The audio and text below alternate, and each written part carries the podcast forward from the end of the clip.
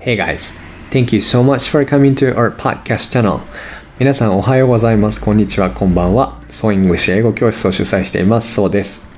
今日の So's Little Talk 改めまして So's Long Talk では、えー前回ゲストで千穂ちゃんに来ていただきましたが2人目のゲストをお呼びしたいと思います大学の後輩で、えーずっとお話をしていなかったんですけれども、えー僕が去年えこの That's So Carrot Radio Channel のポッドキャストを始めた時に連絡をくれましてで楽しく聞かせてもらっていますというふうにあのお話をもらってから、えーまた話し始めるようになってですね。えそんな中で彼女がオーストラリアにワーホリに行っていたという話を聞きましてでこれを掘り下げていけばかなりまた英語学習者の方のモチベーションが上がるような話を聞けるんじゃないかということで今日はお話を聞いてみたいと思います。それでは Here we go. あやかちゃんに来ていただいてでなんで来てもらおうかなと思ったかっていうと、えーオーストラリアに、えーどれぐらいいたんだっけ？2年半。2年半もいたの？すごい。2年半もいたのでちょっとその話を聞きながら俺もワクワクしたいなって思ったのとえっ、ともう本当に最後に多分話したのとか大学生の時だから10年ぐらい前とか10年以上前とかだよね多分ね。あ そうそうだからちょまだねあの始まったばっかで緊張してるんですけどまあ多分話していきながら楽しい話いっぱい聞けると思うのでそれをしながらえーっとアイスブレイキングをしていけたらと思いますのでよろしくお願いします。お願いします。まあでも取られてるってことを全然あの忘れても普通に話そはい。う。はーい。え、それで2年前に帰ってき、1年半ぐらい前に帰ってきたんだ。オーストラリアから。えー、じゃあ大学卒業して、これで普通に仕事して？そうそうそう。うんうん。普通に仕事をして、ううん、と、まあ、開幕で3年ぐらい働いて。本当学校の大学の近くで就職したからそこでいや3年やってうんでその後3年東京で広告の営業をやってうん。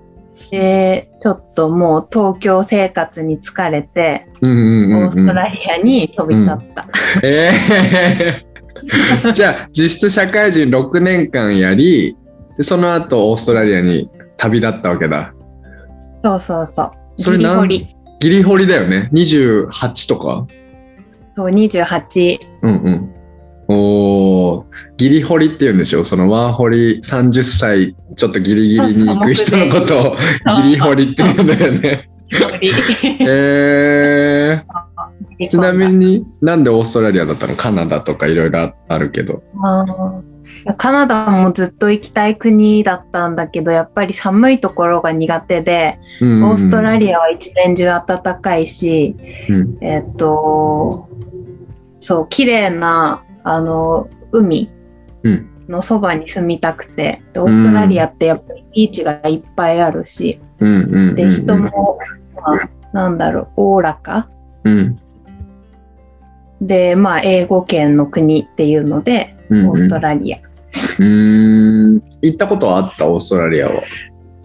一回卒業するちょっと前ぐらいに友達がいたので、そこうんうんでちょっと遊びに行ってて、うんうん。あやっぱりいいなって気に入ってたのもあったから、うんオーストラリアはホリで行こうと思って。えー、どこだったの？友達は？友達は、えっと、パースの辺オああ、ーストラリアから西ね。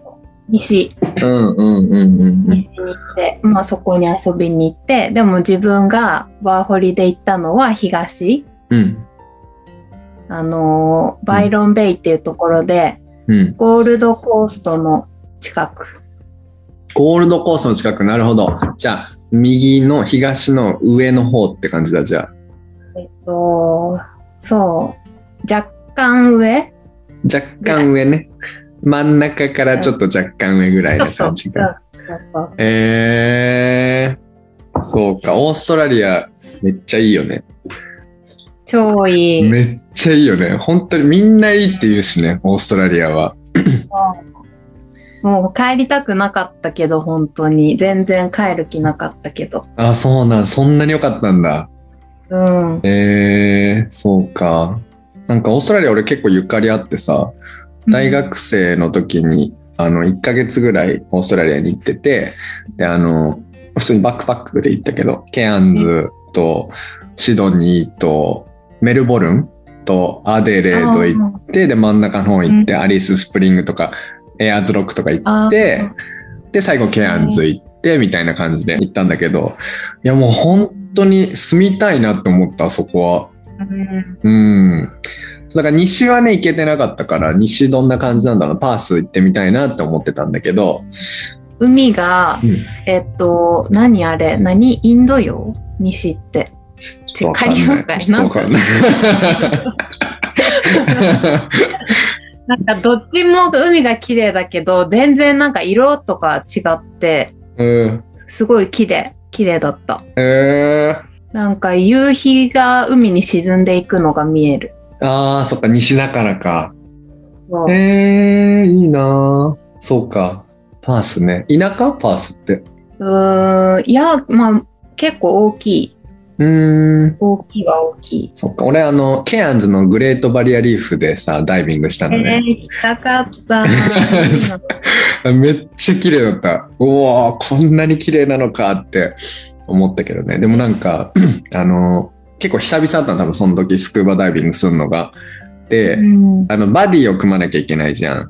で、バディを、その、なんか、オーストラリア人の人と組んで、そこで会った人とね、組んで、で、ガーって行って、でもう本当もうサンゴ礁とか、もういろんなところをさ、もう本当綺麗だったのね。でもなんかその耳抜きがうまいことできなかったみたいで、なんか耳から感染みたいなのしちゃって、そっから、それが終わった後にもう高熱が、39度ぐらいの高熱が出て、やばい。そうそうそう。グレートバリアリーフでスクーバしてから、その次のなんか遺跡みたいなやつあるじゃん。なんか忘れたけど、ラピュタの題材になったみたいなところに行ってたのね、ツアーで。そしたらなんかどんどんなんかちょっと具合悪いなと思って、あれ具合悪いなって思って、ちょっとすいません、バスで休んでますって言ったら、気づいたらもうバスで超ゲロ吐いてるみたいな感じ。やばい。そうそう病院？それでもうあのアンビュランス呼んで救急車呼んでそう病院で薬処方処方してもらったらすぐ良くなったけどね、へえそうそうそうそう。やば。めっちゃサバイバルしてたよね。オーストラリアでも。え、それ最初？ついて最初？帰りってこと？最後。もう。あ、最後か。そうもう1ヶ月間毎日こう予定を立てまくってたのね。そのいろんなとこ行ってみたいなやつを。でも疲れたもうたまりにたまって最後の最後でって感じ。感染プラス疲れ。もう疲れでね。でもすぐ良くなったけどね。半あの半日寝たらすぐ良くなって、よし、飲み行こうみたいな感じで飲み行ったけどね。まあ、せっかく来てるしね。そうそうそうそうそう。その場合じゃないっつって。そうそうそう。そうか。じゃあオーストラリアに、えっと28でワーホリ行って、で、最初に、ワーホリってさ、あれじゃん。なんかもうビザ取って自分で行くだけだよね、あれって。そなんか決めてったの？ここで何するとかっていうの先に決めていったの？う。えっと、私は、あの、エージェントを使って最初に、そのビザの申請とか、あと学校も最初語学学校行こうと思って、うん。それで、その手配をやってもらって、で、場所も、まあ自分でどこにしようかなっていうのを決めてなくて、その、エージェントに行った時に、まあこういうことがしたくて、みたいな、もうちょっと東京生活に疲れて、海の綺麗なところで、で、あんまり大きい都市じゃなくて、うんで、日本人もあんまりいないところがいいですっていう話をしたら、あ、うんうん。もうぴったりのところありますよって言って、うんう。んそう、それでなんかバイロンを紹介してもらって、で、なんか、その話を聞いなんか、紹介バイロンのこと紹介された時に、その高い建物って、なんかなくて、うんうん一番なんかヤシの木が一番高いみたいな。あ、ヤシの木より高い建物はないみたいな。マジで？マジで？えこの家だって俺今2階だけどヤシの木よりは高い気がするけどね。マジですごいね。そうそう。そう。いうふうに言われて あもうそこじゃんと思ってうんうん。そう先月えで、そこの語学学校を手配してもらって、うんうん。3ヶ月ぐらい行って、って感じかな。うーん。そっかそっか。ちなみに大学は、あの、同じ大学だから言語をやったじゃない？俺ら、英語をやったじゃない、英語は、俺全然知らないんだけどさ、聞いたことないんだけど、彩香の英語喋ってるところ、どれぐらいできたの？行く前行く前。行く前は大学卒業してその6年間の社会人生活で全然使ってなくて、うん、うん。その英語を使う仕事ではなかったからうんうんうんうんだか、ら喋れないかななんか、うん。うん、少なくとも自信はなかったって感じか。うん、自信はない。うん。でもずっとやっぱり英語好きでやってきたから英語を英語環境に身を置きたいとかうん海外に住みたいっていうのもあって、うんうん。ワーホリ行ったのもあるんだけどうんうんうんうんうん。そっかそっか。じゃあ、将来的に海外には住みたいなみたいなビジョンもあったんだ。オーストラリアとかにできれば、もう永住しちゃいたいなみたいな気持ちとかもあったみたいな感じ？うん行く時はそこまでは考えてなくて、でもあの海外は旅行で行ったりはしてたけどやっぱり住んだ経験っていうのがなかったから一回こう住んでみたいなっていうのと英語をネイティブと同じぐらい喋れるようになりたいっていうのはずっと前から思ってて勉強してたからうん。でそれからすごいもう6年間どんどん遠ざかってきててそれもすごい自分の中で嫌だったから、まあ、ちょっと心機一転こうなりたいっていうのもあったしうんうんうん英語喋りたい喋れるようになりたいネイティブみたいにっていうので行った。うん。うん。おーかっこいい。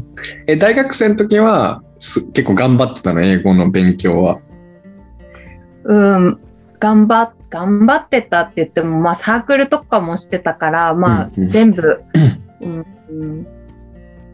なんだろう、まあ、勉強ばっかりみたいのはちょっと難しかったけど、TOEIC とか、うんうん。あとは、あの交換留学したかったから、うん。IELTS とか持ったりしてて、そうなんだ。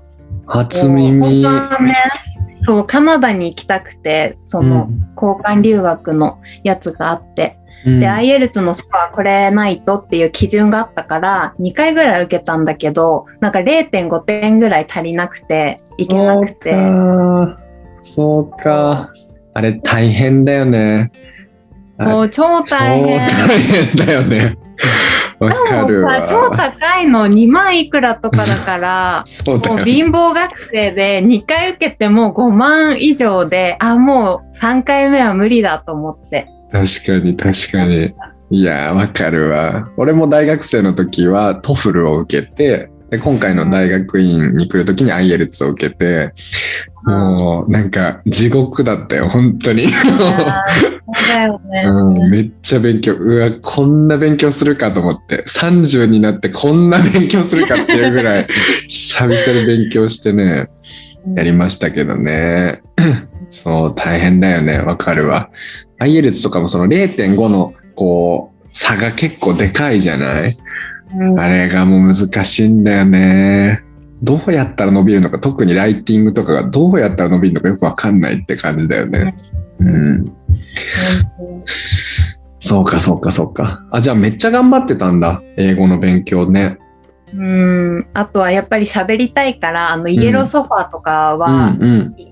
あの時間あれば行こうと思って行ったりはしてたけど、うん、うん、うん、なんかシャイだから、なんかあんまり、うん。なんだろう、積極的にもっと活用できたかなって今になったら思うぐらいかな。えー、それはもう、なんか今の知れただけでも今日話せたのに価値があったなってすごく思うっていうか、よかった。彩香のイメージがもう一瞬、もう180度変わった俺の中どんなで。どんなイメージだよだけどね遊んでる人。確かにちょっとダンスをしてる人への偏見みたいなやつが俺の中であったのかもしれないが そういうのやっぱ偏見って取っ払っていかなきゃいけないから今日はありがとうございます。よかったです。よかったです。そっかそっか。じゃあ、やっぱ言語を磨くのからやりたいということで、やっぱり語学学校には行きたいなって言って、最初に語学学校から行くことにして3ヶ月通ったんだよね。そうです。ああ、そっかそっか。なんか聞いてる人とかで、あの、留学した人ってめっちゃいっぱいいるから、その金額的な問題とかって結構あると思うんだけど、聞いてもいい、うんその語学学校がどれぐらいしたかとか。うん。高かった200、なんかうわ1週間で200とかしたような気がするな。3ヶ月で200。あ、で、えっ、と1、一週間？うん。なんか生活費とかは月に10から13万円ぐらいを目安にっていうふうにその代理店には言われてて、うん、うん、うん、うん。えー学校は？生活費10から13万って結構高いね。高い。そのやっぱオーストラリア物価が高いのと、そうのん。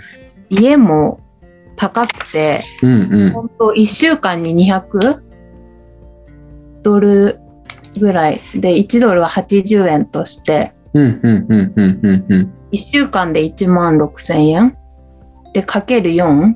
4が四六24だから月に6万7万、7万ぐらいか。が家賃。うん家賃しそかもそうか。のシェア、うん。1個の家に部屋が34部屋あるところでその1部屋を借りるみたいな。でバスキッチンとかはシェアしてっていう、うんその部屋を借りるうん、1個のそれでうん。6から7だから、は、はい結構高い。日本より全然高いね。うん高いああ、そっか。え、しかもその、なんていう場所だったっけ？バイロンベイ？バイロンベイ、シドニーとかの方が高いのかな、そしたら。シドニーも高いんだけど、うんなんかバイロンもあの結構日本でいう沖縄みたいな感じでリゾートああ、うん。地でみんなこの都心シドニーとかメルボルンとか住んでる人たちがホリデーになると遊びに行く場所みたいな感じで、うん、うん、うん。バイロンも本当シドニーと同じぐらい高いって言ってた、うん、ん。そうか、そうか。高いんだね、じゃあね。うん、確高いかに。7万は確かに高いな。高いね。シェアで7万だもんね。俺もね、ベルギー、ここブリュッセルなんだけど、うんでもそうだね、シェアで7万ぐらいするね。3人で住んでて一軒家だけど、ちょっと高めのとこかもしれない、もしかしたら。ここは。うん。なるほど二ね。そうそう、2階建てでね。3階建てだな。の2階の部屋うなん。うん。授業料が1週間で200ドルぐらい。だと思う。そうか。最初、200万。1週間で200え、えみたいな。どんなビジネスと思って？やば。やばすぎんなと思ってね。はいあ、あった。えっと、お、12週間行ってて、うん。トータルが6690、6690×80。53万。うんうんうんうん。53万5 3ヶ千円月。で。3ヶ月で学費だけでってことだよね。そう、したら月に18万。ホームステイ先も1ヶ月だけだったんだけど、学校で手配してもらってたから、ホームステイの半分のお金と学費3ヶ月分うん。が含まれて、6690。うん、53万5千円か。じゃあ、プラスで、まあ、そのホームステイの半額分を払うのが多分1ヶ月間で、その後、1ヶ月経った後はどっかその、そういうハウスシェアのルームシェアのところに移って、ルームシェア分がまたプラスでかかってくるって感じか。そうそうそう。で、それが月に7万円とか、7万5千円ぐらいとかかかるってことだね。おーじゃあ結構貯めていかなきゃダメだったってことだね。じゃあ1年間とか、うんどれぐらい貯金していった？えなんかとりあえず100万って思って、うんうん。その行こうって決めてから100万って思って頑張ってて、うん、で100でも100万だったかなおおそうかそうか。でももう半分出てっちゃってるもんねそうだよね。そうだよね。なんなら53で3ヶ月で、しかもこれに2ヶ月分のプラス家賃がかかるから、かなり、うんもう70万ぐらいはなくなるはずだよね、これで。うんなくなるもう、あと30みたいになるんだ、じゃあ。そうそうそうすぐバイトワーホリだからそのバイトもきなだけできるから、うんうん学校3ヶ月行って、その後はもうすぐ働こうって思ってて、うんうんで、結局学校終わってすぐ仕事も始められたから、それでまあ生活はできたかな。おー、すごい。そっか。仕事見つけるのは大変じゃないの？大変。えそうなんだ。どんな感じだった？大変だった。すごいストレスだった。聞きたい聞きたい。どんな感じなの？なんか、あの、レジュメ？うん。履歴書、うん。を、まあ、A41 枚ぐらいで作って自分が今まで何やってきたか何ができるかっていうのを、まあ、書いてうん。それを配り歩くの。それはもう会社に、企業に行って？そう。で、うんその会社っていうかあの、うん。本当カフェとか、うんうんうん。あの飲食店うん。とかに行ってあとはホテルとか、ハウスキーパーとかもやったんだけど、ホテルの部屋掃除するそうだからホテルとかそういうところに行ってでえ仕事探してるんですけどって言ってうん。今あの募集してないですかって言ってこえうやって配り歩くの。すごい。ノーアポで行くってこと？すごい。いつの時代？すごいんだけど。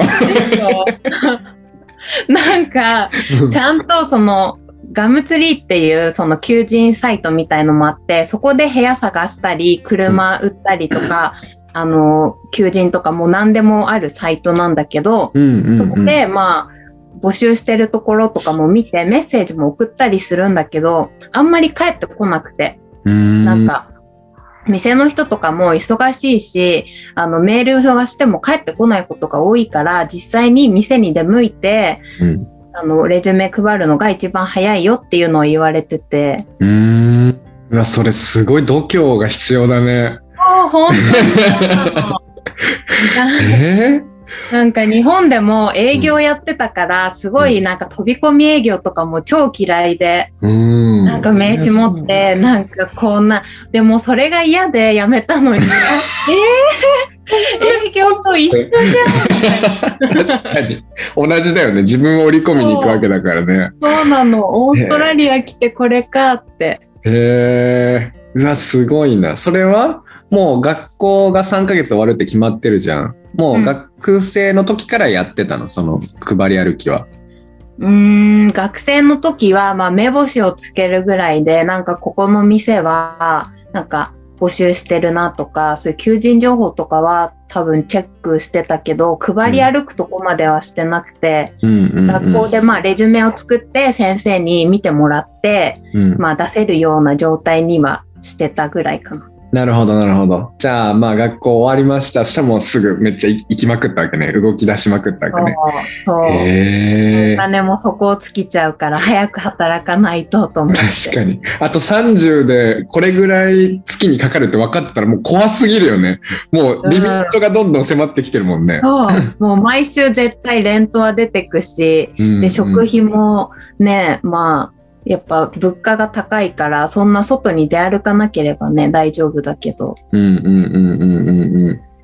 いや、そうか、すごいな。やっぱワーホリって旅行とはやっぱ全然違うよね。そういう意味で生きていかなきゃいけないっていうのと、やっぱり仕事探したりとかしなきゃいけないから。あーでも、それを英語で当たり前だけどやったわけじゃない？そうそうそう。で、行く前はさ、自信がなかった、まあ、英語力が3ヶ月のその留学でどれぐらい自信がついたの。うーん。まあ、英語はその高校も一応英語科で、うんうん。で、大学もね、外語大でやってて、そのベースはあったから、ただこう、喋ることが、まあ、苦手とか、あんまり機会がなくて喋ってこなかったっていうので、まあ、勉強したら、こう、取り戻してきて、うんうん。授業でもすごい、やっぱり話すのがメインだったから、うん。なんか、あ、喋れるようになってきたみたいな。うん。かなり3ヶ月も行ったから、うん、まあ自信はついたかな。うーん。あ、すごい、すごい、そうか。どれぐらいって言ったらいいんだろう。なんか、その、例えばな、自分の気持ちとか自分が言いたいことは、じゃあ問題なく話せて、で、オーストラリアはさ、アクセントがあるじゃない？オーストラリアアクセントが。あれどう、うん俺マジでさはい、本当にうん1、一ヶ月ずっとやばかった。もう本当に、何これ？何これみたいな。多分、地域でも違うよね。移動したでしょ。あ、そうそう、移動してたから、一番やばかったのが、まあなんか途中からなんか若者の英語は割と分かりやすいじゃん。うん。でも、でも、エイトのことアイツって言ってるし、テイストのことタイスって言うし、もうえー頭がやばかったけど、まあでもだんだん慣れてきたけど、あ自分のその適応力すげえなとかって思ってたんだけど、でも、でも、スカイダイビングに行った時に、あのー後ろにインストラクターみたいな人がつくじゃん。つくんだけど、うんでその人が、インストラクターがおじいちゃんみたいな、なんか70歳ぐらい、60歳ぐらいの人だったのね。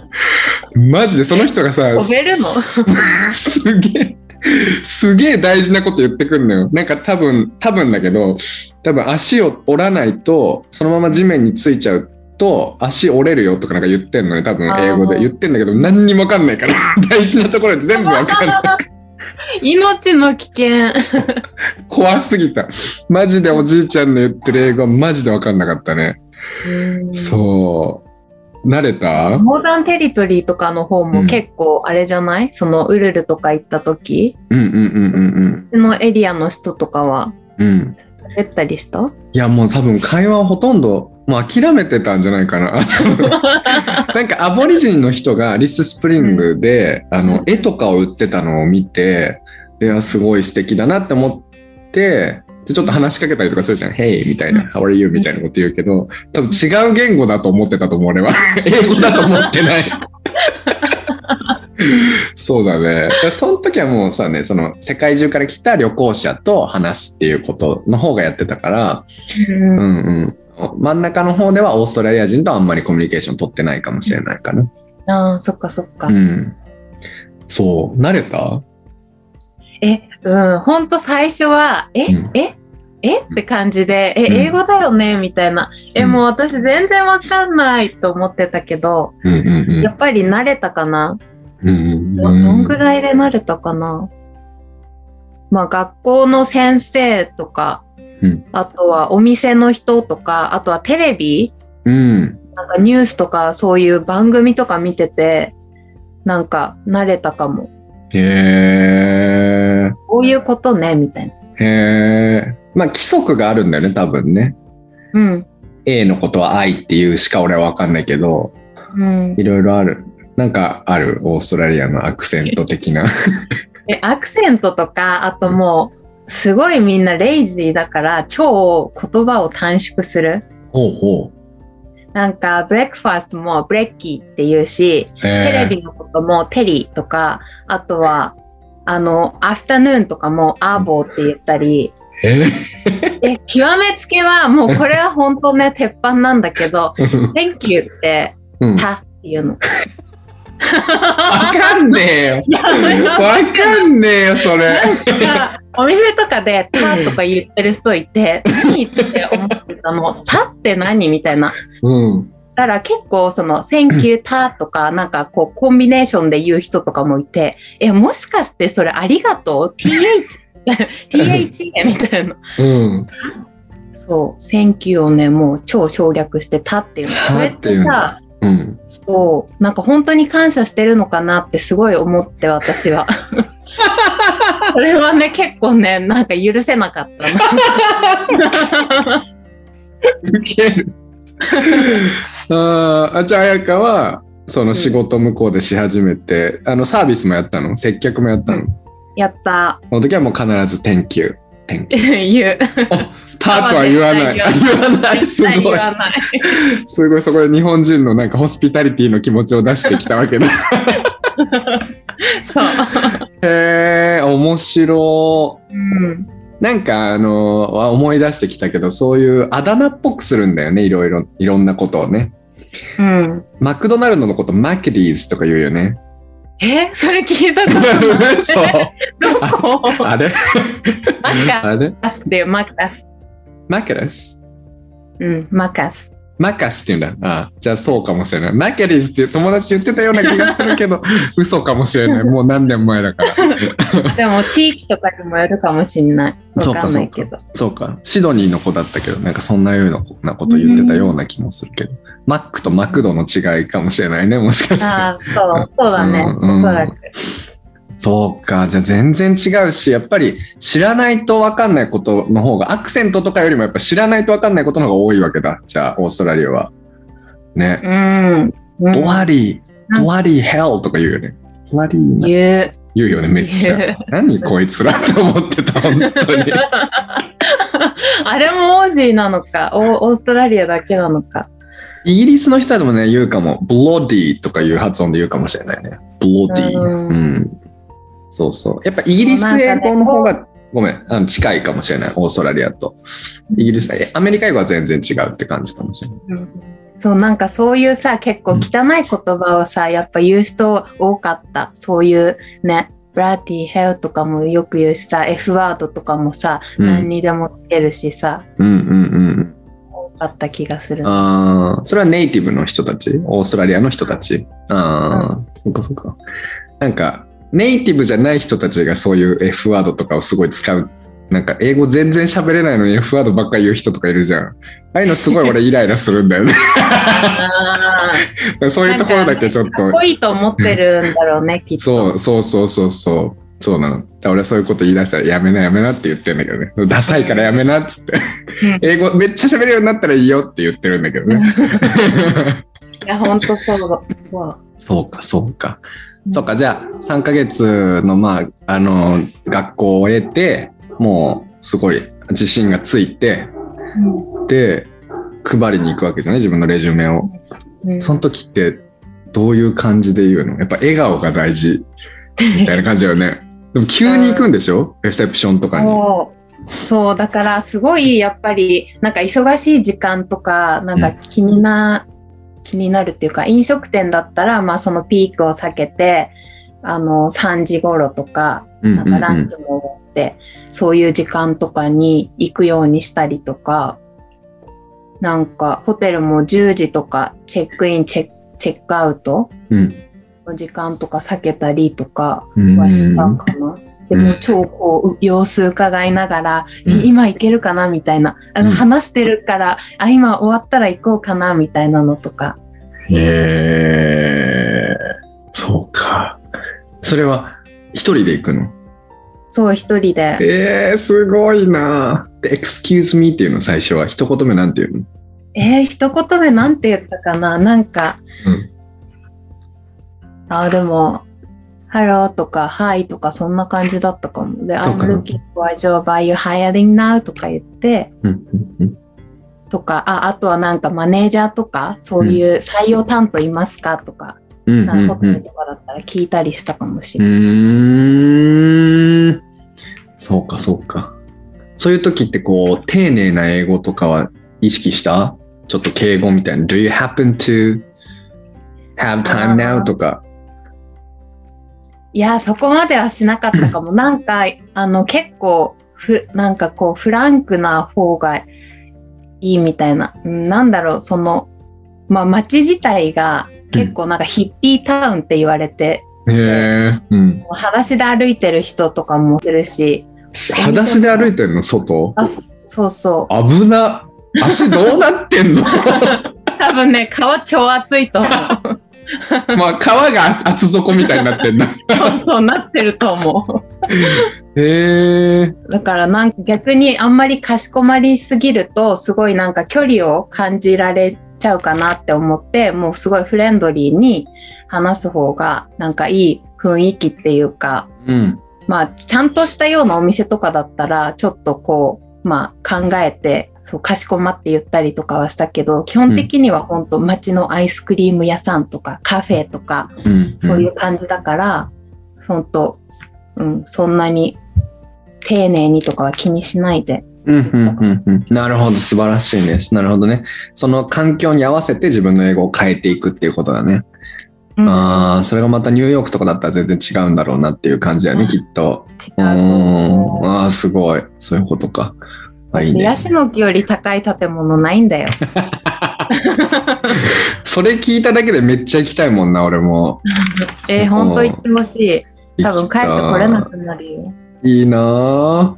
もう俺、ベルギーちょっと余談だけど、もう寒いのね、本当に。寒いし、で、日照時間も短いし、朝9時に日の出で、え 朝9時に日の出で、全然体も起きれなくて、で、あ、もうそろそろ日が出たかなと思って、あの、あの雨戸をさ、上げ、上げても全然光が入入ってこなくて、なんでかっていうと、毎日曇りなの。毎日雨か曇りなの。ああ、どんよりしちゃうね。そうそうそうそう。まあ、ここでしかできないあの体験をしようかなと思ってるけどね。なるほどね。そうかそうか。ほんで、無事仕事を得たんだね、じゃあ。そ何したの仕事は？う。え、最初は、うん。ジャパニーズレストランのウェイトレス。うーん。なんか、登竜門って感じだよね。ワーホリの登竜門って感じだよね。うんうん。どうだった？ねやっぱり本当はね、ローカルのカフェとかで働きたかったんだけど、やっぱりなかなかね、難しくて人気だから、もうんう応募もやっぱりすごいうん。数いってるし、で、ね、やっぱり日本人だし、うん日本食のレストランっていうのがやっぱり入りやすくて、なんかオーナーがやっぱり日本人だったし、ちょうどなんか人が辞めるタイミングだったから、まあその入れ替わりで入れたみたいなうん。そっかそっかそっか。感じで。うんうん。で楽しかった、そこは。ジャパ、ジャパニーズレストランは。あ楽しくないんだ。えー、そうなんだ。えー、なんかそう、環境としてはあんまり良くなくて、そのオーナーが、まあ、日本人で、で、えっと、他働いてる人もみんな日本人。なんかオーナーが英語あんまり喋れないから 日本人しか取らないって言ってて。うーん。でお客さんはもちろんね、みんなあの、ローカルの人とか来るから、ウェイトレスだし、その接客で英語で使えてよかったんだけど、なんかあんまりお店の雰囲気がちょっと良くなくて、うーん。そうそう。うんうんうんうんちょっと、まあ、2、2、3ヶ月かな、やって。うんやめうん。うーん。で、次は？で、うんハウスキーパーをして、うんうんうんそれが、えっと、まあ、5つ星ホテル、まあ、うん本当、いいホテルで、リゾートみたいな感じのところのハウスキーパーで、うん。やっぱりうん。時給も全然いいのね。その、ちゃんとしたオーストラリアの企業がやってるところだから、お給料もちゃんとその水準、オーストラリアの最低賃金とか守られてて、うん。で、働いてる人たちも本当にあの、現地の人とかも多かったから、すごい楽しかった。うーん。ジャパニーズレストランは、その水準のお給料より下の水準になりやすいってこと？なるのが多いってこと？じゃあ。そう、そうそああ、そうなんだ。う。うん。ああ。で、ホテルでじゃあ上がったんだね。お給料が。それ給料がどれぐらい違うの？うーんとね、20ドル、い時給20ドルとかかな。すごっ。えっ、と、しかもその土日とか祝日とかに出るともう倍になるから、なんか、すごっ。そしたらもう50ドル近いの。時給が？すごっ。え、クリスマスとかってこと？そうそうそう。え？あのスクールホリデーとかクリスマスとか、イースターとかそういうパブリックホリデーとかに出る。ると倍なの。え、50? やばくない？絶対出たいと思って。確かに。誰も入らないでって感じだよね。そう、多分現地の人はさ、やっぱりさ、家族で過ごしたりとか旅行行ったりとかするから、うんうんやっぱり働く人がいないんだろうね。だからうんうん。50って言って、え、でも絶対ワーホリの人はみんな出てると思う。へえすごい。じゃあ、ホリデーにそこに行くと、もう外国人しかいないんだ。じゃ多分ね、そなるほどねえすごい。80円で換算したとしても4000円だもんね。う。うんそんな仕事なかなかないわ。4000円で8時間働いたらだって支払32、3万2000円だよ。やばくない？日給。やばい、金持ちじゃん、もう。そこで生きてった方がいいわ、絶対。ハウスキーパーはね、多分1日ね、3時間とか、長くても5時間とか、うーん。そんなにうんまあ、みんな10時にチェックアウトしてそこから掃除して、うん。で3時とかにはチェックイン入るから10時3時長くて。うん、じゃあ5時間ぐらいってことか、じゃあ。そうそう。あー。まあでもね、は5、8、10で、ん？うんと50ドルで5時間だったら、?4、5、20か。2万円ぐらいだね、じゃあ。うん、2万円ぐらい入ったら全然払えるもんね。家賃とかも払えるし、食もうパーティーできるしね。そんだけあればね。いいじゃん。5時間働いた後じゃあ英語の勉強して、みたいな感じも全然いいよね。うわ、羨ましいな、それ。オーストラリアの魅力は本当に水準、あの、給料の水準が高いってことだよね。やっぱ。世界一レベルで高い。すごい。まあ、それ考えると、その家賃もまあ納得というかね、うんそんぐらい高くて、まあしょうがないだろうな、みたいな感じだよね。へえ、すごい。その、あの、リス、あえっと、ハウスキーパーか。ハウスキーピングの仕事も同じように、レジュメを出して、うん話して、インタビューしてもらってって感じ。これはね確かその当時住んでた家にその王子のローカルの人がいてその人がホテルのレセプションの人と知り合いだから聞いてあげるよって言って紹介してくれて、うん。でそのレセプションの人からハウスキーパーのマネージャーにつながってうん。でそこでもうレジュメ送ってそうですぐインタビューになって働けたって感じ。紹介だな紹介か。やっぱりその友達伝いとかは強いよね。やっぱり。強いじゃあやっぱハウスシェアとかルームシェアをした方がいいいいと思う。やっぱ。ワーホリとかだったら。そうだねうん。ていうか多分その選択肢しかないと思う家まあ結構都心部だったらメルボルンとかシドニーだったらなんかマンションの一部屋をなんか3人とかで住んだりとかもあるっぽいけど、もうえほんとぎゅうぎゅうだよね。ー、えーそれはきついね。30とかになって、さね小さい部屋で3人はきついな。やばいよね。そうか。うんそうなんだね。そうかそうか。まあ、じゃあそんな中で、あ、そうそう、一個気になってるのがさ、俺ワーホリって結局ね、行こうとしてたんだけど行けなかったのよ。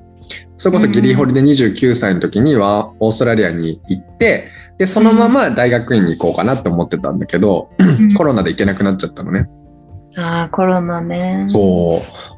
だから、ワーホリに対して抱いてた不安が結局解消されずに、ここまで来たんだけど、なんかさ、うん学校とかに行くと友達ってできるじゃん。俺は大学とかに行ってたから友達ができたけど、うん友達でワーホリとかってどうやって作るの？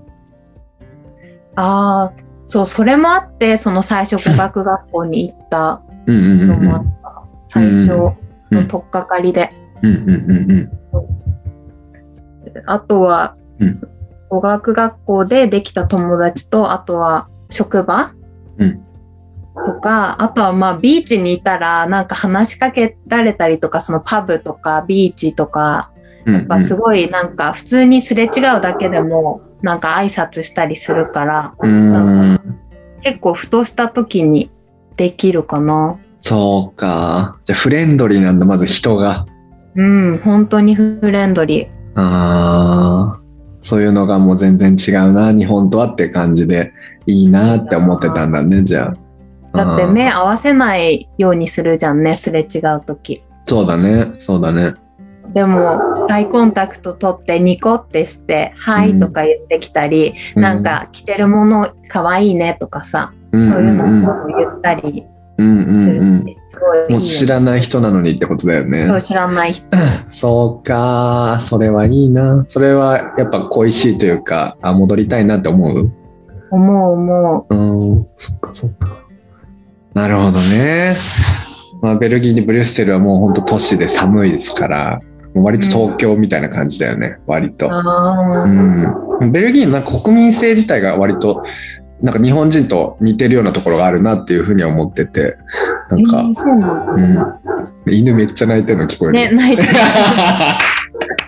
番犬。犬が番犬。なのよ。超でかいからさ 声もでかいのよ。え、父ちゃん住んでるとこで飼ってんの？そうそうそううちの犬だよ。へえ。可愛いそうな癒しなんだけどね。外に出るとうるせえんだよね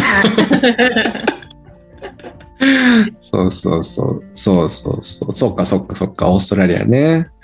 なるほど。で、で、まあ、で、2年半もいたんでしょ？そうそうそう。それはワーホリ？そう、?3 回ワーホリうんとね、私がいる時にうんちょうど3回目のワーホリも行けるってなってたんだけど、私は2回うーん。うーん。だけうんっていうのが、あの、その条件としてファームワークをしないといけなくて、うんうんうん野菜とかフルーツとかうん。うん。のファームで、最初2年目のセカンドワーホリを取るには3ヶ月、うん最低3ヶ月ファームで働かないといけないから、私は1年目の時に3ヶ月ブルーベリーファームで働いて。セカンドワーホリを取って、うん。で、そしたらなんか半年かな？セカンドワーホリの時に多分半年ぐらいファームで働いたら3年目も取れるみたいになったんだよね。うーん。でも、そしたら1年の半分ファームじゃん。確かに。なって私は2年にした？ああ、そっかそっかそっかそっか。ブルーベリーファーム、なんかさ、オーストラリアに行く人ってやっぱファームで働く人多いじゃん。うん。この綾香の、えっと、一個前に俺がまたゲスト出演でやってもらった千穂ちゃんっていう子も、えっと、オーストラリアにワーホリ行ってた子なんだけど、その子もね、ブロッコリーニをなんかファームでやってた。ブロッコリーとブラ聞いたよ、この間。あ、本当？本当？すごい声可愛かった。あ、そうそうそう。あの子も神田で、綾香の1個下だな。多分俺の2個下だからね。あ、そうなんだ。そうそうそうそう。で、あの子もやっぱオーストラリアにいて人生が変わった子だけどね。綾香みたいな感じではないけど、またちょっと違う。韓国のと人と会ってみたいな。で、韓国語もめっちゃ勉強してみたいな感じだったけど。うんうん。だからファームって多いじゃん。ファームで働く人。うんどうだった？ファームで働くのは。え、最初は絶対働きたくなくて、でも30目前にして、体力仕事、外仕事みたいな、なるべくうん楽なものっていうので、ブルーベリーだったの。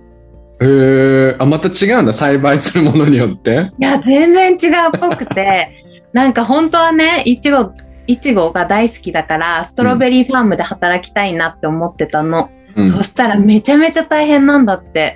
そうなんだなんか。もうね、腰が死んじゃうらしい。ずっとかがむからね。そう。だから大好きなんだけど、いやもう体が多分無理だと思って、うんうんストロベリーは諦めて、うんで、聞いたらもうブルーベリーが一番楽って言われたから、もうブルーベリー。ああ、そうなんだ。まあ一応ベリーつながりということで。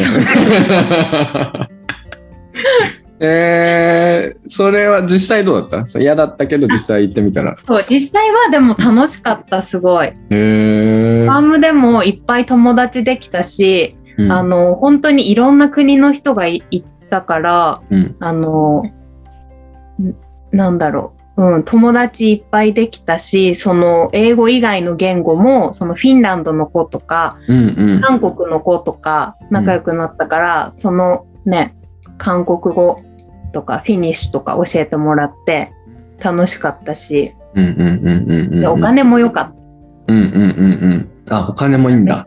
た。稼げた。うん。えー、どれぐらいなの？えっとね、結局ね、私、トータル4ヶ月いたんだけど、100万ぐらいかな。マジで？すげえ、うん。え時給どれぐらいなの？ファームは。うんとね、ほんとそれも場所によって、で、うん。私がいたところはう、ん。すごい大きい会社。うん。なんか、もう本当に、いろん、いろんなやつをやってる中の一個がブルーベリーみたいな感じのところだから、うんそのホテルの時みたいにちゃんとした水準でうん。25ドルとか時給？すごいそれもホリデー増しあるの？うんとね、あったかな、忘れちゃった。あったかも。なかったかも。そっかそっかそっか。うん。でしかもすごいラッキーだったのが、普通はあの、なんか出来高制みたいな感じで、うん自分が取った分だけもらえるみたいなところが結構多くて、ファームだと。へえ。そうそう。でも私がいた舞台が時給制の唯一のうんアワリーレートの舞台だったの。でへー私はすごい遅いから、絶対ね、出来高制だったら全然稼げなかったの。でも、アーワリーに行ったから、もう超ラッキーだったの。なるほどね。いろいろラッキーなことが重なってるわけだね、じゃあね。でもそれは自分でそう思ってってこと？やっぱり。だって、あれだもん、出来高制だったら男の方が絶対稼いじゃうもんね。男性の方がいっぱいこう早く取ってみたいな感じでやっちゃうっていうことだよね、多分。うんそうかそうか。ほんで、その hourly 時給制にのところを自分で探したって感じじゃん。うんとね、配属されるのは選べなくて、どこのチームに配属か。あとりあえず、ブルーベリーでうんアプライして、うんうん、で、時給制があるとかも知らなかったかな。知ってたけど、うん本当に1個しかなくて、そこのチームしか。うん。基本はやっぱり出来高制だから。でも、なん、なんでだろう。入れたんだよね。へえ、ラッキーだね、それはじゃあ。そう、へー。ファームで働くのは、そのアプライの仕方は違う？のそのさっきのホテルとかとは全然違うの？うん、そうだね。ファームも、あ、でもちっちゃい、あの、本当に家でやってる、おじいちゃんがやってるぐらいのとことかだったら、やっぱり現地に行って、今人手足りてますか？とか言って、うん。っていうところも何軒かは回ったけど、うんマカダミアファームとか。うん。でもそこのブルーベリーのところは大きい会社だったから、ちゃんと専用フォームがあって、ネットからやってって感じだったかな。へえ。じゃあ、まあ、Google とかで検索をして、あ、そのあれか、そのクレイグスリストみたいな掲示板みたいなのがあるんだよね、職探しのための。うんうん。あの、なんつったっガけムトリん？ー。ガムトリー。ガムトリーっていうのあるんだね。ガムトリーっていうので、そういうのが出てくるわけだ。で、アプライするっていう感じか。ああ、なるほど、なるほど。あーあ、すごい。そういうあな、なんとなくイメージできてきた。今ワーホリに行けって言われたらなんとなくできるような気がしてきた。今の彩香のおかげで。バーホリね、行きたいよね う。ーん、そうか。そうか。その、さっき言ってたけど、そのフィンランドの子とかいろんな国の子たちがいるっていう環境ってさ、結構ワワーホリとかオーストラリアとかだと多分いいろんなとこであると思うけどさ、あれは日本にいたら絶対できない経験だよね。はーい。で、あのなんか幸福感って、なんか他では味わったことがない幸福感じゃない？なんかフィンランドのそういう言葉を教えてもらったりとか、なんとかってなんて言うのっていう、なんか向こう向こうの文化の話聞きながら、えー、そうなんだとか言ったりとか、で、みんながそのバックグラウンドとかさ、言語は、第一言語は違うけど、英語っていう一個の言語を使ってみんなで話し合ってみたいな、友達になるみたいなさ、すごいことよね。いや、本当にそう。うん本当にね、あの経験ってできないよね。超貴重だと思そうか、オーストラリアにいたらそういうのが結構頻繁に起きるんだね、じゃあ。う。ん。だからね、すごい楽しかった。だからファームは本当に嫌だったけど、朝もめっちゃ早いし、うんうんなんか虫もいるし、日焼けするし、超嫌だったけど、でも楽しかった。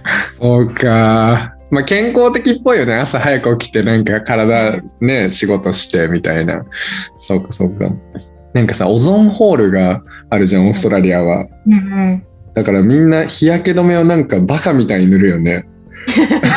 ポンプみたいので持ってない？なんかみんな。あるあるある。ね ほんで、すごい白いの残るぐらいで塗ってさ。いや、そうだよ。だって、日本の7倍だっけ？紫外線の強さ。えー、怖いね。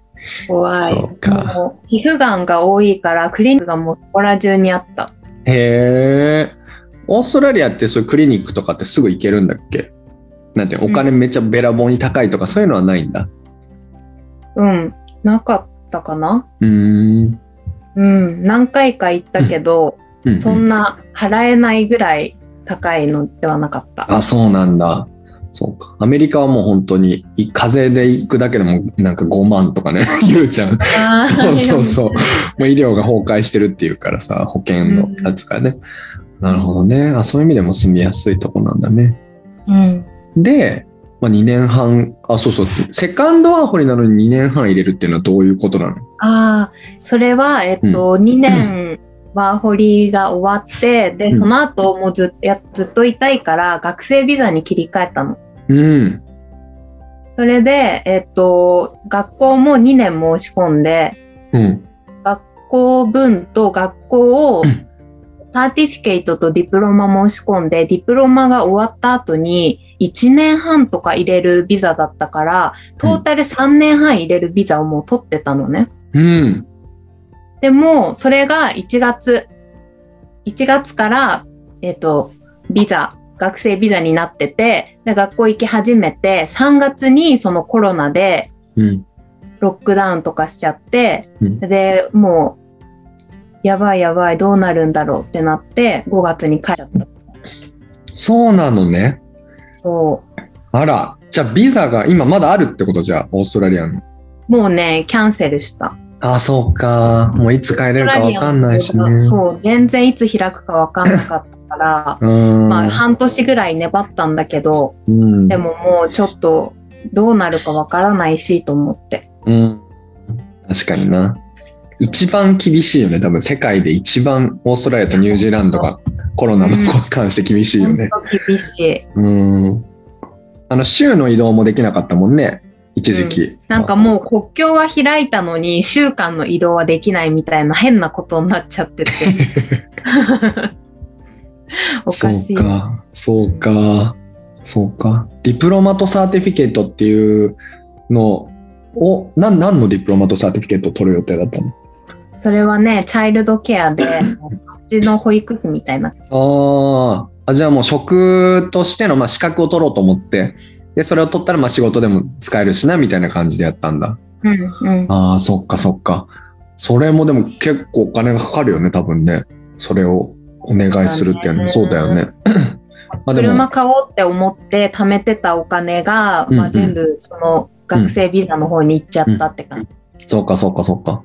まあでもその後3年半入れるんだったら、車よりもそっちかなっていうことでそっちにしたんだね。そうだね。なるほどなるほど。そうか。あ、じゃあもうプランは立ってたんだ。じゃあもう5年ぐらいそこにいて、で5年ぐらいいたら、あのーなんならその保育士とかになったら、あれ？永住権の申請とかができるかもしれなかったってことじゃん。そうだね。そうか。そうかそうか。え、その、そこまで痛いなと思った理由は何なの？ええ痛いと思った理由？うん。え、なんか、うん、それはね、あっちで、その、彼氏ができて、うんうん。まあ、どうやって、ワーホリが終わっちゃうし、どうやって残ろうってなって、学生にしたんだよね。うんうんうんうんうんうんうんとりあえず、一番手っ取り早くビザ取れるのは学生と思って。うんうんうんうんそうなんかもう全然ワーホリ終わったら帰るつもりで、そのオリンピックあったじゃん、2020うん。東京オリンピック。で、うん。もうオリンピックの私ボランティアがしたくてずっと前から、だからもう絶対日本に帰るつもりで、うん。そのボランティアの、えっと、なんか、なんだろう、説明会とかも一時帰国の時とかにもう行ったりしてたから参加する気満々だったんだけど、でもまあなくなっちゃって、うんそしたらやっぱり生活、こういう生活したいなって、まあ2年住んでみて思ったのもあったし、まあそういうね、あの、相手もできたから、うんまあもうちょっとこっちにいたいって言って、ビザ取った。そういう感じか。そっかそっか。やっぱ生活的には向こうの生活が自分の理想というか理想の生活だったんだじゃあ。うん、なんかこういう生活どうやって生きていきたいかとかうん。考えた時にああもうこれが理想の暮らしだなってすごい感じた。すごいいいなぁなんか俺はさ、なんだろうな、人生をこう生きていく中でね、なんかうんここだなって思えるところに出会うみたいのがやっぱ一個の目標ではあるのね。だからやっぱいろんなところ見たいなって思ってて、まあそれでベルギーに来たっていうのもあって、ヨーロッパはまだ見たことがないから、そう。でも未だになんかそのまだ、うん、ここにずっと住みたいなみたいなところに、まあ、出会ってないか、もしくはハワイとかオーストラリアとか、まあ、旅行でしか行ったことがないから、すごいいいなって思ってもまだわかんない。他のところ見てないからわかんないっていうふうに思ってるから、なんか彩香がそうやって、あもう自分がどういう生き方をしたいかって言ったらここだなっていうのがもう見つけてるっていうのはちょっと羨ましいなって思うね。うんうんまあでも変わるかもしれないけどね私はうんでも今のところはそう、うん。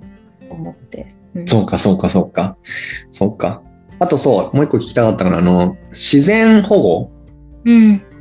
の環境保護はオーストラリアに行ってからすごく考えるようになって微力ながら発信したりビーチクリーンに参加してたりしてたんだなるほどね。うんご本人からいただいておりました そうそうなんでそういうの考えるようになったかとかも聞きたああ。うーん。それはやっぱり、あの、本当に海とかビーチが綺麗で、い、うんで、本当綺麗なんだよね。日本の海に行ったらなんかゴミ結構落ちてて、なんかすごい、ビーチに行ってくつろぐみたいな気にならないみたいな、結構その沖縄とか行ったらまた別だと思うけど、なんか結構そういう風に思ってて、でも本当に綺麗で、なんかみんながそのちゃんとなんだろう、綺麗にうんとしておこうみたいな、これを、これをなんかちゃんと大事にしようみたいな、このある環境っていうのがすごい感じられて、で、ビーチクリーンの活動とかも結構あったから、そういうの参加したりうんしてたね。うーん環境保護とか、あとはそのなんかエコとかサスティナブルみたいな、そういうのもすごい、あの、なんだろう、活発でうんうんうんうんだと。うんそう。なんか日本のすごい、日本に帰ってきて、そのびっくりした、驚いたのも、なんかやっぱり過剰放送にすごいびっくりして、うんなんでこんなにオーバーラッピングするんだろうみたいな。うんあもうなんか商品買ってからなんか23段階あるじゃん。商品に到達するまで。はいはいはい。マトリョーシカみたいなね。全部それってゴミ箱に行くじゃん。うんうん。なんかだからそれとかもすごいもったいないなって帰ってきてからすごい思ってうん。野菜もさ袋にビニール袋に入って売ってたりとかさ、うん。まあなんか衛生面とかなんかそういうのかもしれないけど、なんかそうんやっぱり野菜裸で売ってるしあっちだと、あうんそれで全然いいじゃんって思ったから、うんなんかそういうのはすごい、うんまあ、あっちで暮らして気づいたとか考えるようになったかな。うーん。そっかそっかそっか。海外に住んでる人とかは日本に、例えば一時帰国とかするとそういうこと言うよね。うんうん。なんかあの箸とかい一膳一膳全部ビニール袋に入ってるのとかもう何なのって言うよね。ううんう。いやそうそうかそうか。なるほどね。なかなかこう日本の中でじゃあ自分が一人でこう環境をじゃあ変えるとかってなかなか難しいことだけどやっぱそういう彩香みたいな経験をする人がたくさん増えていってでその人がもしかしたらその企業のパッケージ担当の人とかでって言ったらもしかしたら変わっていけるかもしれないけど、まあ、めっちゃ大事なことだよね日本のことだけじゃないしもう世界のことだからね地球のことだから。うんいや本当にそう思うんう。うんそうか。オーストラリアにいて、じゃあ、とっても素敵な女性になったんですね。より、さらに素敵な人になって帰ってきたんだね、じゃあ。ただ遊んでるだけじゃないですよ。本当に、今日の一番のカルチャーショックはもうそこですね。大変失礼いたしました。本当に大変失礼しました。もう、失礼しかしてないよ、もう。そっかそっか。でもなんかワーホリって本当遊んで帰ってきちゃう人もね、いるじゃん、結構。多分周りにもいたんじゃないかなと思うんだけどさ、その中ででも綾香はやっぱり自分の目標を持って厳しくやったって感じ？うん。なんか、まあ、意識してたのは、あの、あっちに行って日本人同士が居心地がいいからって言って、日本人とずっといる人うん。とかいて、で、やっぱり帰ってから全然英語が上達してないみたいな、そういう話すごい聞いてたから、うん。私はもう目的喋れるように、ネイティブみたいに喋れるようになりたいって思って言ってるから、うん。日本人とつるまないようにしようっていうのはすごい心がけてて、うん。うん。うん。うん。うん、かな。あ、うん。素晴らしい。うん。日本人とかの友達ができちゃうと割とねその人あ心地よって思ったりとかするじゃん、やっぱうん日本語で喋るとねああこれこれみたいなさあとは食事とかもやっぱり あの王子の食べ物ばっか食べてるとあいいなやっぱり日本食いいなってなったりはするでしょ、するする。うん、でもそんな中でも自分のやっぱ目的を見失わずにうん頑張ろうって思ってたってことだねじゃあ。うん。うんうんうん。うん。すごい素晴らしい。あもしあれだったらコーラを飲んでくださ 見えた。い。ちょうど飲もう飲もうとしたところ俺が話しかけちゃったから 申し訳ないなと思っいや全然。て。ありがとうございます。いえいえ。なるほどね。何それ？デカビタ。あ、デカビタね。デカビタね。日本の飲み物全然飲んでないから。ポカリとかないから。ああ。え、何飲んでるの？何飲んでるかな？ビールばっかり飲んでるかな？あ、安いんだって、ビール。めっちゃ安い。本当に。水より安いのよ。天国。ビールは最高だね。全部美味しいし、安いのも。いえー、うん全部クラフトビールの味がすんだよ。なんか。やばい。そうそう。あの、あやかも好き？ヒューガルデンとかわかる、うんうん。ベルギーのやつあるじゃわかん。るわかる。そう、あれとか日本で買うと高いじゃんね。高い。でもこっちで買うと100円ぐらいの瓶のややつ。やばいえ、瓶で？瓶で瓶で。いいなそうそうそう。ビールはやっぱ楽しいね。なんか料理作りながら飲んだりとかするし、あとこっちの人ってなんかビールはあんまりお酒だと思ってなくて、もう強い、なんか知らんけど。そうそうそうそう。水より安いから水感覚で飲んでるんだと思うんだけど、だからその、あの、印に、あの、お酒を飲む年齢が16歳と18歳で分かれてて、16歳からビールとか飲んでよくて、18歳から強いお酒みたいな。あじゃあ、じゃあビールはなんかそのお酒って感じじゃないんだ。カテゴリーが違う。カテゴリーが違う。強いよ。なビール飲んでるとそれはお酒じゃないとか言われるのね。すごいベルギー人ドヤ顔で言われるんだけど、どういうことって思ってたら、あなるほどね、みたいな。あとね、へービール飲んでても車運転していいのよ。あ、そう、今聞こうと思ったんだよね、それ。お酒じゃないってことは全然いいんだ。そう、不思議じゃない？日本だってありえないよね。ええ すごいよ。いいなそうそうそう。それはまあいいことかな。あとまあご飯がやっぱ美味しいかな。うんご飯も美味しいし、そうだね。なんかおしゃれなところがやっぱ多いかな、ヨーロッパは。あーうんえ、ご飯は何を食べるの？まあ基本的には自炊してるから、なんか、なんか、ナスとかがさ、こっち超でかいじゃん。こんなでかいのね。日本はこれぐらいこんな。でさ中身入って中身めっちゃ入ってるもうぎゅうぎゅうだから。でさ、これは eggplant じゃんね、英語で言うと。でもさ、うんこれになると、オーバー、オーバージンっていう違う名前なのよ。でっかいナスは。そうそうそう。とか、まあそういうキュウリとかもなんかね、日本はこんなもんだけどさ、こっち来るとこんなでかいから、うん。そういうでかい野菜をいっぱい使ったグラタンとか、そういうのを作いってるかな。いすごい。あと、ムール貝とかね、そういうのが、あのムール貝がすごい有名なのよ、ベルギーって。えー、そうなんだ。知らなかった。そうそうそうそう。そういうのがすごい、まあ、ビールと合う食事ばっかりだから、それは美味しあー酒飲みにはたまらない。い。たまらんね。そうそうそうそう、そんな感じかな。なるほどね。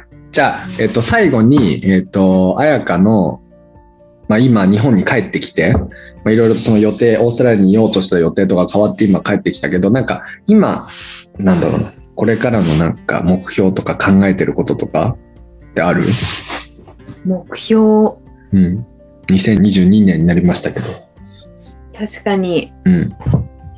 一個、えっ、と、まあ今、準備中なのは、えっ、と、私、その、やっぱり旅がすごい好きだなって気づいて、で、あとは、あの、まあ、オリンピックのボランティアをしたかったのも、日本のすごいいいところを、まあ、海外の人に知ってもらいたいっていうのがあって、で、今ってその自由に国を行き来して旅行ってできないけど絶対なんかそれ旅行ってなくならないうんっ。て思っててだからそのいつかまたあの自由に旅行できるようになった時に日本に来る外国人の人たちに日本のあのいいところを知ってもらって好きになってもらいたいから、うん。なんかツアーガイドみたいな通訳案内士みたいなお。なんかそういうのをやりたいなって思ってうん。今準備中。すごいね。かっこいい。ありがとうございました。かっこいいわ。素晴らしいな。なんかそのうんちょっと感動した今。あのオえーストラリアにずっといたかったはずだけどそれがまあね心半ばで志半ばでと言いますか帰ってきたわけじゃない？コロナのせいで。でコロナで多分なんかいろいろやりたいこと俺の生徒とかもそうなんだけど留学行きたい行く準備までお金も払ったのかな？とかやってたけど、結局行けなくなっちゃって返金みたいな人とかも結構いたりとかしてでみんなそれぞれでも日本で頑張ろうって言って目標立てて頑張ってるけど、うん、やっぱりそのなんていうのかな？環境とかその周りのせいにずっとしてても何もどうにもならないからそうやって彩香みたいな新しい目標を見つけてやっぱり私はこうだっていうそこをぶれないでどこにいても自分らしく頑張ってるのって本当あの僕も勇気をもらうので。で今日みたいな話を聞いて多分英語勉強してる人たちはああそっかそうだよなってあ自分も友達世界の友達作りたいなとかっていう人がいっぱいいると思うからそういう話をねあの聞けてめっちゃ嬉しかったです本当にあよかったです。話せてよかったです。本当にありがとう本当に貴重な話をたくさん聞けたわね全然。ちゃんと喋れてたかな。え喋ってる喋ってる。全然大丈夫です。もう完璧ですよ。もうありがとう。本当本当に。本当久しぶりでね俺もあの話すことはたくさんあって聞きたいこともたくさんあったから何を話そうとかいうのは全くなかったけどあのちゃんと話したことがなかったから。どんなどんな感じになるとはかなとは思ってたから。うん、そうだよね。うん、ブリヒルの引率してもらった ぐらいだよね。もうあれ2008年とかじゃない？大昔。うん。はい。というわけなので一回じゃあラジオはここで締めたいと思いますね。はい、はい。じゃあ最後ありますか？なんか。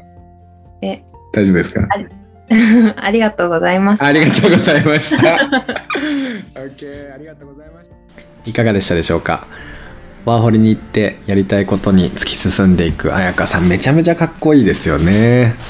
でこの収録が終わった後またちょっと話したんですけど、えー、と彼女は今仕事をしていてでワーホリから帰ってきた後その英語は必ず使い続けたいという軸を持ってあの仕事をしていましてで通訳の仕事とか翻訳の仕事とかを、え会社で今やられてるみたいです。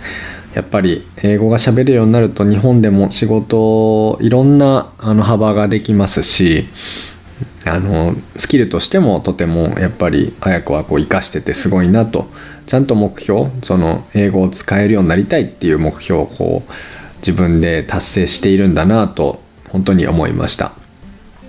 もう一個言っていてこれは絶対みんなにシェアしたいなと思ったのが、えー、とフォルケホイスコーレっていうデンマークにある、あのー教育機関があるみたいなんですけどこう試験とか成績とかが一切なくてであのーやっぱりそういう北欧の国って教育にすごく力を入れていてでこう寮があってで食事がついててでいろんな授業とか受けれるんですけど例えばヨガとかスポーツとか、えキリスト教とかもいろいろあって。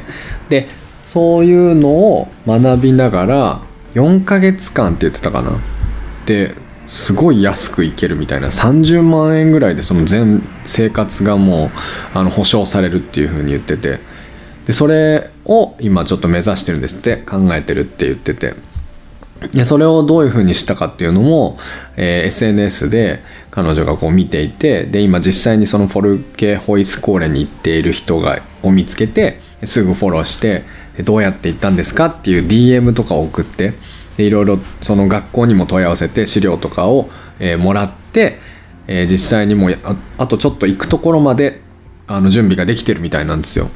だからやっぱそういう行動力ももうすぐあいいなと思ったらとりあえず動いてみるっていう行動力もやっぱ彼女ならではでそういうふうにやってきたからあの今みたいな今があるんだなと今のような英語力を得れてちゃんと目標に向かって頑張ってきたんだなっていうふうに、えー思いました。えー最後に収録の後に彼女から来た、えーメッセージ感想を読みたいと思いますやっぱり外国に住むのって不便なことばかりだから日々成長を感じるし生きていくために成長せざるを得ない環境に身を置く感じだよね。昔は自分って何の特技もないし強みないなって思っていたけどオーストラリアでのスローライフの中で自分と向き合う時間がたくさんあってだんだんと本当の自分が見えてきたような気がする。そうちゃんと話したおかげで英語学習のモチベーションが上がったから英会話と資格取得の勉強をスタートするね。ありがとうベルギー寒そうだけど寒さに負けずたくさんビールを飲んで楽しんでねまた進捗報告しますといただきましたえー、彩香の話を聞いてやる気が出た、方はたくさんいるんじゃないかなと思います。本当に彩香さんありがとうございました。それではまたお会いする日を楽しみにしています。Thank you so much for listening to our podcast, everyone. Have a beautiful day. Bye.